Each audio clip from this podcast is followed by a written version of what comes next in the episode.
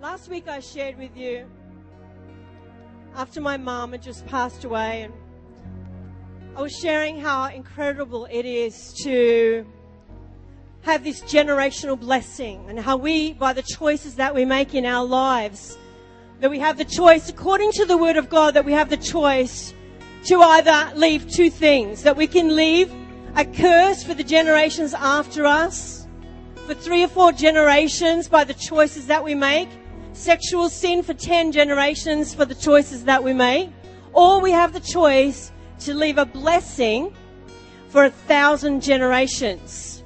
And we were so excited when we thought about, you know, my mom and, and what, what the life that she lived and how incredible she was, how beautiful she was, that she was leaving behind a, ge- a generational blessing for a thousand generations to come. Now that's exciting. That's really, really exciting. It's really exciting for me as her daughter that I can now say, okay, mom, I'm finishing the work that you started. And that I see my daughters, my daughters up here, um, taking the work even from me and saying, come on, mom, I'm doing this too. And then this morning, my granddaughter, as soon as the music started, she's just 13 months old. The music started this morning and there was all these people sitting behind us and I was holding her in my arms and we stood up and she just straight away just put her hand, little hand straight up like that. And then she turned around and just glared at everybody. For ages with this hand in the air like this as if to say, what are you doing? You're in the house of God. Lift that hand up. And so, and then, and then she looked at Phil and he had his hand, and she said, oh, Poppy's got his hand higher than mine. She went. It was just so beautiful to see that. But you know what? Just as much as we, as the generational leaders or the head of generations, have a choice by the decisions we make to leave a generational blessing, also, the generations after us have a choice whether they want to receive that or not, and whether they want to walk in it.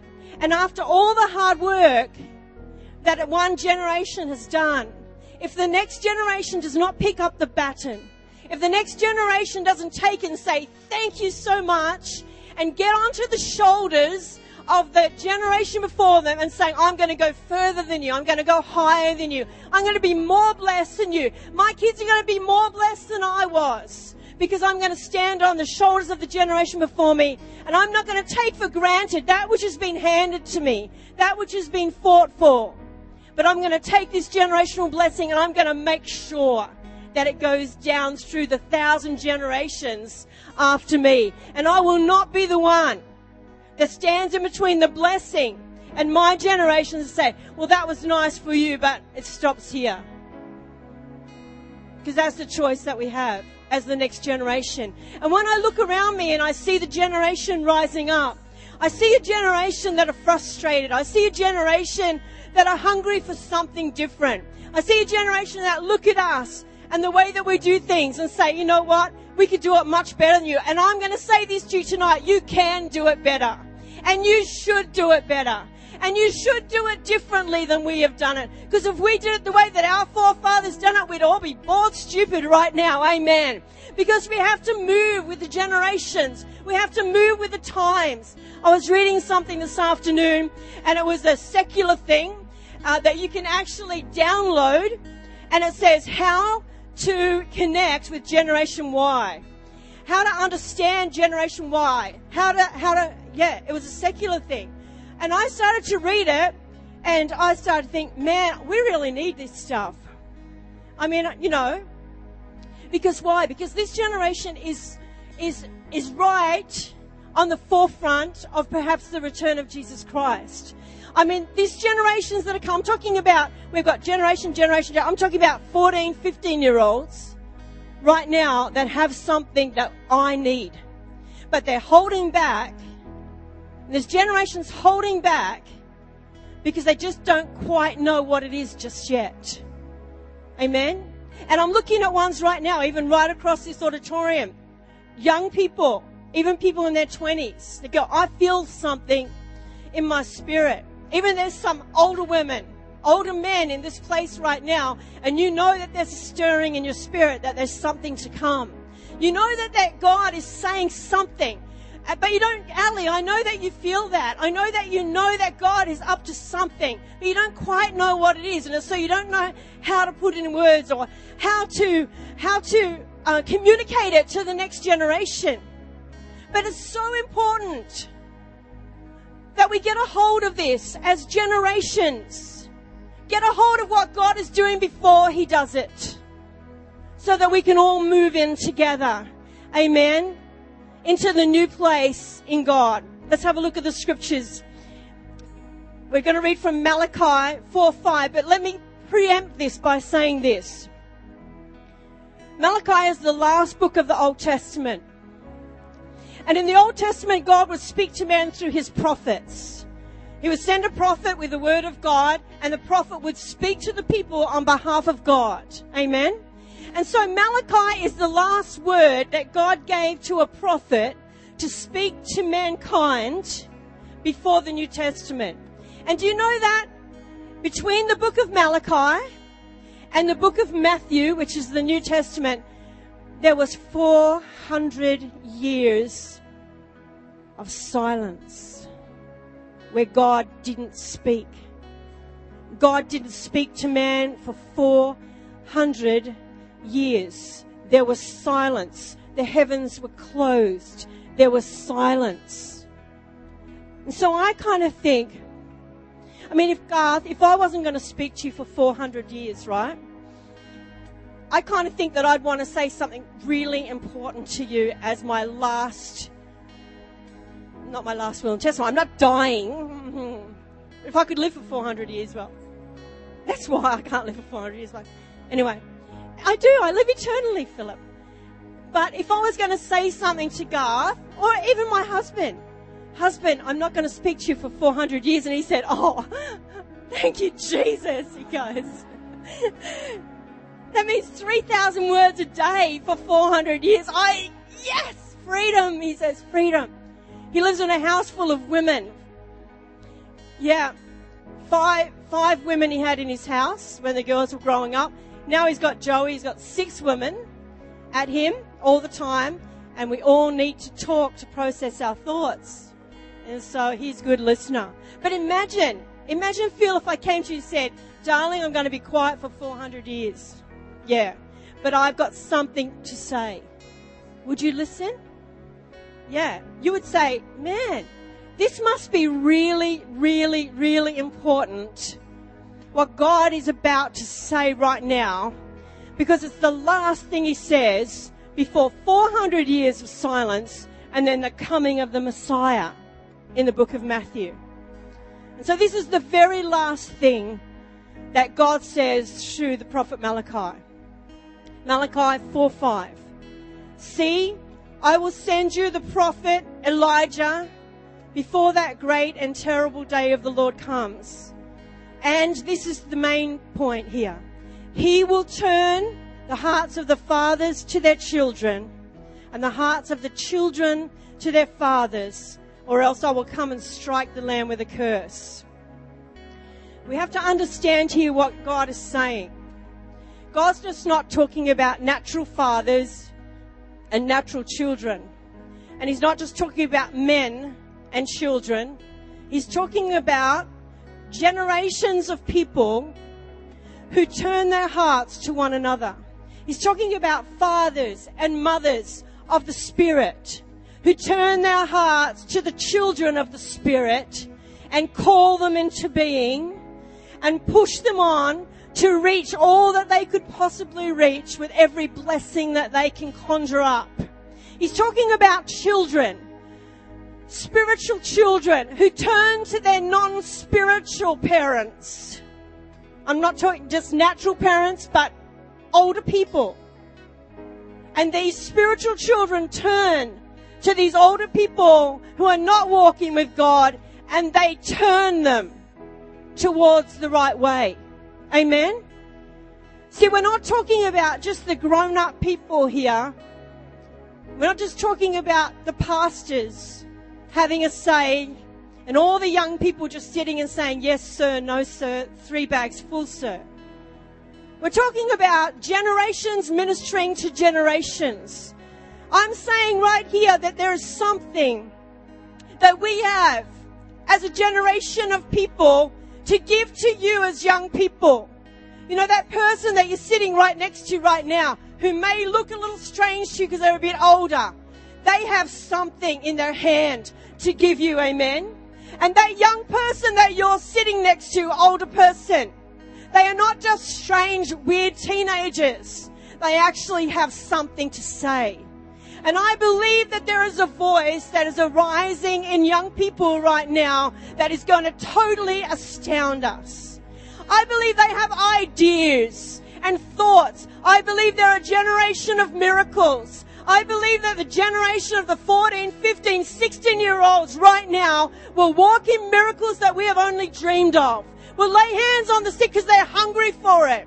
They're going to watching Harry Potter. They're, they're dying for church to be something other than just stand up, sit down, sing a few songs, hear a few words and go home. They want God. And I want God. And we want God. And so if we join together, what a difference we could make. Together.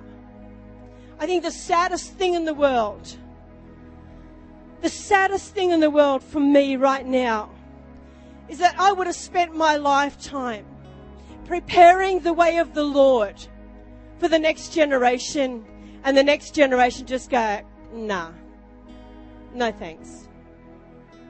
Uh, nah, you're weird. You know, I've got my own thing to do. Yeah, that was good for you, but you know what I mean? Because you don't just sow for yourself, do you? None of us sow we don't sow seed of our very lives, like Pastor Phil was speaking about this morning. We don't get down on our knees and give everything that we are, every breath that we have, to something if we don't totally, totally, totally believe in it. And when you totally, totally believe in it, you don't just want it for yourself. You want it for everybody. Every single person. And especially young people. You know, I think of Phil and Chris Pringle because moves of God come and moves of God go. Is that right? They come. They come to a generation, they stir a generation up, a move of God, a visitation of God, a holy wave of the Spirit comes through, stirs a generation up, and then that generation take it and they ride the wave as far as they can until the next generation comes along and they wait for the next wave to come in. Amen. You see, there's a rolling of waves in the Spirit of God. There's a tide that's coming in. But this time, the tide is coming in so slowly, so gently, that we have to have ears to hear what the Spirit is saying to the church. And I think of um, Phil and Chris Pringle, who perhaps are just a little older than Phil and I, and they were saved in the Jesus Revolution. It was a, a revolution that hit New Zealand. I mean, it hit other countries as well, but man oh man, did it hit New Zealand. And it went right through and all these young hippies all over the world just got saved in the 60s. And they were starting to throw away their drugs and their free love and all their stuff and get radically saved for Jesus. And they went out into the streets and they started preaching to people in the streets and they were radical believers of Jesus Christ all across the world. Hippies got saved. And today, those hippies are running the biggest churches in the world right now. But they're nearly 60. They're not young hippies anymore. They're still passionate. They're still giving it everything they've got. And I believe people like Phil Pringle will be on the pulpit preaching and he'll just go to heaven because he'll never give up. But how sad would it be if he turned around and there was no one following? If he turned around and there wasn't another generation who were ready to catch the next wave of glory. Phil and I got radically, we were radically saved, both of us, with encounters with Jesus Christ at home in our own rooms. But then when we came into the church, we loved the church. But for years, the church was dry. It was dry. You know, you young people, you think this is dry. Whew. You know, I think we went four years without seeing a salvation. No altar calls. We gave up praying for the sick because no one ever got healed. And, uh, and the pastors were discouraged and it wasn't just like one movement or one denomination, it was the church.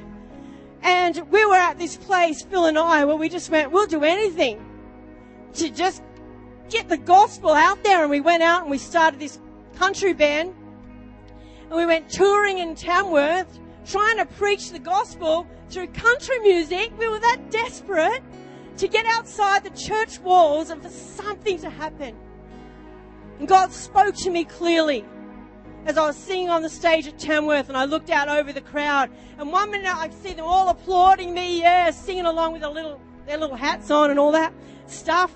And I'm singing, I'm singing some, I'm singing some lukewarm song trying to get a gospel message across. Do you know what I'm saying? In a lukewarm way, so I won't offend them. And inside I've got a prophet's anointing busting inside of me. I'm looking over this crowd, and the next minute, the, I had this vision, and the whole crowd turned into people being pulled into hell and screaming out to me, Help! Help! Help! And I'm standing there singing a stupid country song, hoping they'll get the message. And I was like, I was singing, and it was I was in this vision, and I did, and I was just like overwhelmed. We finished that set. I walked off the stage. I turned to my band and I said, I'm giving it up. I'm going to preach the gospel in power and in truth, and I'm not cutting any corners. I'm going all out for Jesus. I don't know how I'm going to do it. I don't know what doors he's going to open, but I'm going through and I'm going to do this right. Amen. And then it wasn't very long after that that Phil and I, like the lepers, we heard about this, the spoils in this city. These four lepers were sitting at the gates, and all the Israelites were starving. And they wanted to get in and get the spoils, but they thought there were giants in there, thought there was armies in there. So the four lepers said, We're dying anyway, so we might as well just go in there and see if there's any food. Because if they kill us, they kill us because we're half dead anyway. We've got bits hanging off everywhere. So in they go and they get the spoil, and there's no giants, there's no enemy, and God is with them, and everybody gets the spoil. It's a happy ending. So Phil and I go off to this place where we hear that God is moving. We get radically blasted by God. We, we got so blasted by God that we drove home from Valor Beach and we were both dumbstruck. I mean, that's a miracle for me. I could not say, I literally couldn't speak for 400 years. No. From, from Valor Beach to here, I was silent. And I don't mean I just didn't speak, I mean I couldn't. I just. Nah. There was nothing you could say. There was not one word that you could say, one English word to each other about what we experienced would have totally defiled the holiness of what God had done to us. And so we just shut up and just drove home. And it was in that moment that God began to stir us. And the call of God began to rise up in our lives, and God began to reveal to us. You know what? When God said to us, because we're praying, God, we need a church in Wyong. We just need a church in Wyong. God sends me. We've been praying 10 years. We've been kicking down the altars of the witches and everything. God, come. We need a church in Wyong. We need church. God, send somebody. Send somebody and all that. And no one wanted to come. And we say, God, send somebody. Says it. And God turns around and says, you. And I laughed my head off. I said, what? And uh, Phil was the shyest guy he'd ever want to meet in the world. He wouldn't even talk in public. And um, and I think the first time you got up to preach, you, you said some funny things. Yeah, I think you said Hosea. Now we're going to preach from the book of Hosea or something like. And um, it was just like, what? Us, God? You know, what are you talking about? But God just, He didn't want someone great. He didn't want someone who knew how to do it. He just wanted someone who would do what He told them to do and be willing to fall down on their knees and say, Yes, God, send me. If no one else to go, send this fool. Because someone's got to love these people. Someone's got to carry this baton. Someone's got to take this revival out and do something with it. Someone's got to plant a church here. Someone's got to have somewhere where these poor people can get saved and set free and healed and delivered. If it's going to be anyone, let it be us. So what? And we were so dependent on God that we just hung on to his feet every step of the way. We'd stop, we'd fast. We fasted so much, we were skinny as anything. We did 40 day fasts on water. We were just desperate for God. And God did an amazing thing. Amen. And then we fought for this land, and then we met in a tent for five years. And the rain and the hail and the storms came and the fires. No, we didn't get a fire. We got every, yeah, we got fires that round round. Everything came against us. And it was just like, just stand, just stand, just keep fighting, just keep fighting. And we knew that we were not fighting for ourselves. We knew we weren't fighting just so we'd have a fancy building and a fancy church so everybody go, aren't you cool? You know. No, we're fighting so that we would have a generation of people after us who didn't have to fight as hard as we did, who didn't have to pay the price that we paid, who didn't have to lay down their lives and fight devils all the way and scream to the heavens and fast and pray till we're nearly dead. See these shoulders. These shoulders and his shoulders. They're only little shoulders. We're just little people. But we serve a huge God. And if you want to, you can stand on these shoulders and you'll never have to fight the battles that we fought, nor the devils that we fought. Because when you stand up, they'll say this to you Jesus, we know. Phil and Julie, we know. And we know you too. Do you understand what I'm saying? And my heart is so so passionate for you. You, all of you, but particularly for us as mature people, to get these young people and put the fire underneath them and, and release the fire in their bellies. You know, when we had that prayer meeting, 10 days of prayer and fasting, and, and, and, and I, and Phil and, and a couple of the guys, it was like three people, four people the first few nights, and it was like, all right, well, if it's just us, because Phil and I said that, if it's just us, we're going to do it, darling. We're breaking through to another level. We're going to do this, darling. And there we were, me and Phil and Frank, I think it was the first night, and Jamie's Bose speakers. We blasted the worship music. We prayed our guts out. And then the next night, and the next night, and then, of course, my mum got sick, so I had to go to Sydney to be with my mum. And so Phil was doing it on his own. I'm thinking, oh, poor Phil so discouraging. He's there and he believes that this is a breakthrough and nobody's there. They're not turning up. And where's all the young people? God, don't they understand? Are they going to miss out? Are they going to not grab a hold of everything that we've given them? God, please, please, please, don't cry out. And one night I was just, I got, I drove all the way back from Sydney. I'd been awake, I think two days, awake with my mum for two days. And I drove back from Sydney and realized I didn't have the front door key that I'll just drop into the prayer meeting because no one will be there. And I can just sneak in and get out of Phil's pocket because no one will notice. And I got to the prayer meeting, there's all these cars. I thought, oh, there must be a physicomp or something inside. And that. So I went to walk into the tent. I nearly fell flat on my back. It was just full of young people. And they were like, yes, Lord. And I'm just standing there crying. I'm just going, oh God, you know, oh God, this is so beautiful. This is it. You know, it's not about us just pushing, pushing, pushing, but someone's got to take a hold of this blessing. Someone's got to take a hold and go. Amen. Moses, the great leader that Moses was, passed it and raised up Joshua. And they call it the Joshua generation. Powerful generation of young people who took the people into the promised land. A whole generation of young people. But you know what? Joshua never raised anybody up. And so there was never a leader after Joshua, and the whole thing fell into the hands of the judges. And we have the book of Judges, where, where the rulership came to judges and not to leaders and not to leadership and godly leadership. Because why? Because a generation failed to raise another generation up. Joshua was amazing, but he never raised up a predecessor. He never raised up a generation under him. And I'm passionate about you tonight. We're passionate about you tonight. I look around this room right now, there's so many young people. I'm busting for you. I really am. I'm encouraging the young people in this place. Start, you know, the prayer meetings before church, in the morning and in the afternoon, I'm not seeing any young people. Annalise came in there tonight and I thought, woo, there's one. Haley, Haley does. I encourage you young people to come and start to pray into what is to come. Amen. Let me encourage you with this. And these surfers would know this.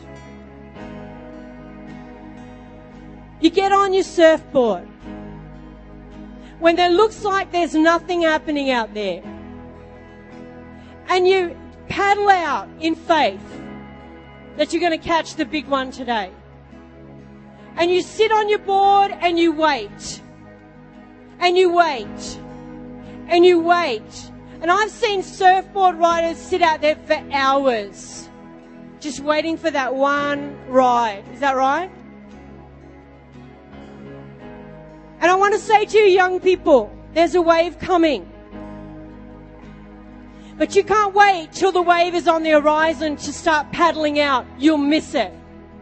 You need to get now on your boards right now. Start praying now. Start believing now. Start, start, start believing for miracles. Start laying hands on the sick now. Young people, you need to start to get revival passion inside of you. You need to get behind prayer and move in Jesus' name and start riding out there right now because I'm telling you, when that wave comes, it's going to take you to realms that you never dreamed of. Elijah was a man just like you, it says in James 5 17. And he prayed that it wouldn't rain for three years and it didn't. And then he prayed that it would rain again and it did. And he was a man just like you, young people just like you. And when, when he knew that the rain was going to come, he sent his servant out. Go out and check.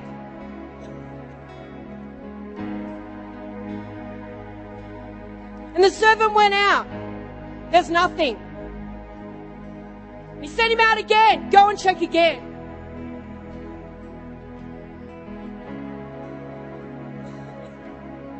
There's nothing. And some of you young people feel like we're saying, revival's coming, a wave is coming. You go, yeah, there's nothing. Go and have a look again. And the servant went out seven times. And on the seventh time, he came back and he said, I see a cloud. It's the size of a man's fist. And Elijah went, yes, get ready. The rain is coming. And tonight I want to say, get ready. The rain is coming. Look for the cloud. Come on, let's give the Lord a hand. Come on.